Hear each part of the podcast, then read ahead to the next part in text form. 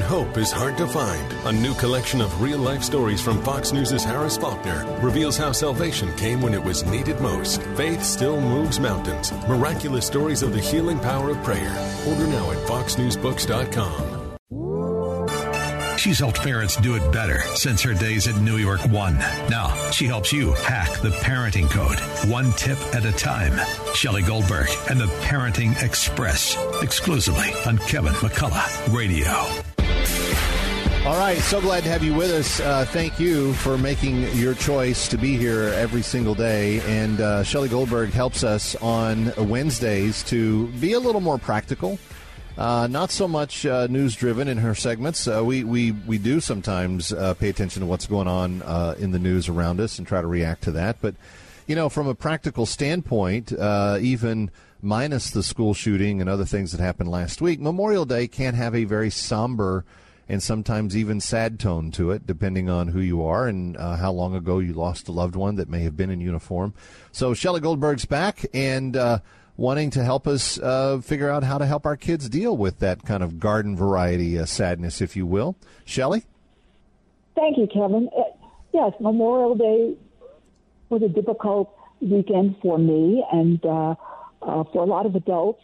And certainly it's not just adults that feel sadness, but it's very normal for kids to be sad as well. So I thought, let's talk about that because sometimes parents aren't quite sure how to deal with that.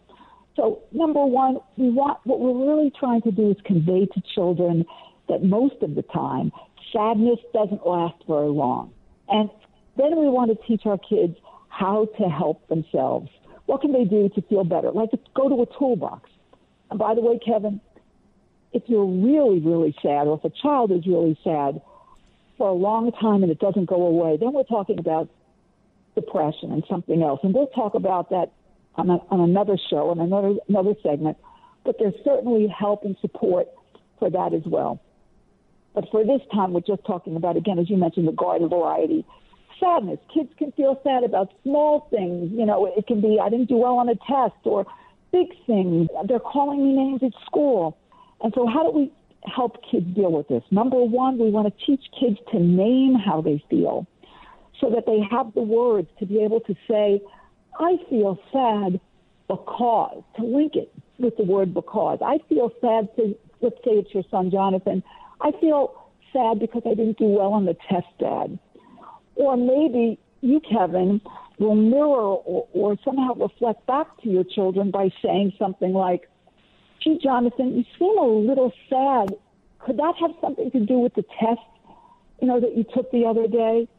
So whatever we're doing, we're trying to give them the vocabulary, the language, the, the words so they can express how they feel.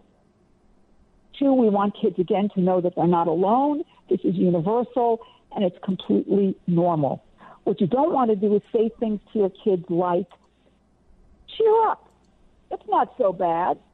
It's only because, I mean, that's minimizing, you know, what your kids are, are feeling. So you don't want to do that. You want to give them permission to feel sad and to cry, to do all of the above. All right, that's very, very important.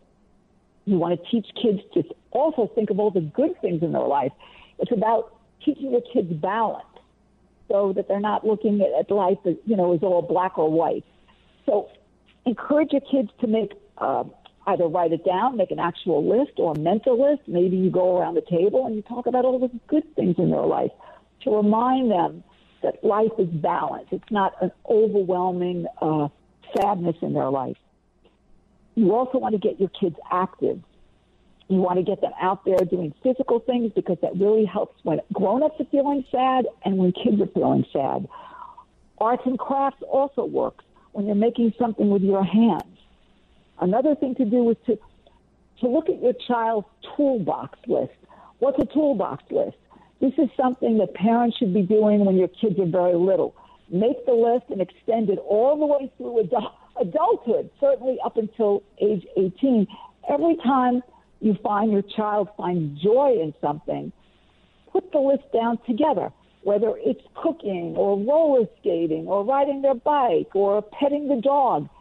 And that list, that toolbox, is where your kids can go when they need to find support when they're feeling sad. Hmm. Also, let your kids know that you have sad feelings. Share that with your kids.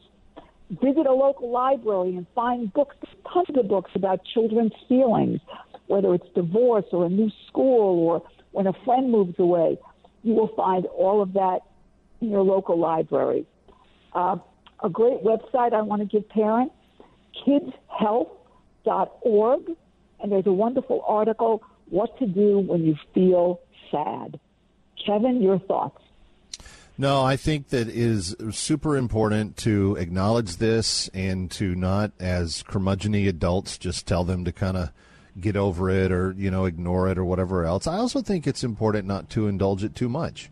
I think uh, you know uh, allowing an appropriate time and place to be uh, sad is is a good thing, and it is something that helps us make sense of the world around us and and hopefully, um, you know, they they understand that even better after we help them walk through it. But thank you for your tips today, Shelley. As always, great help.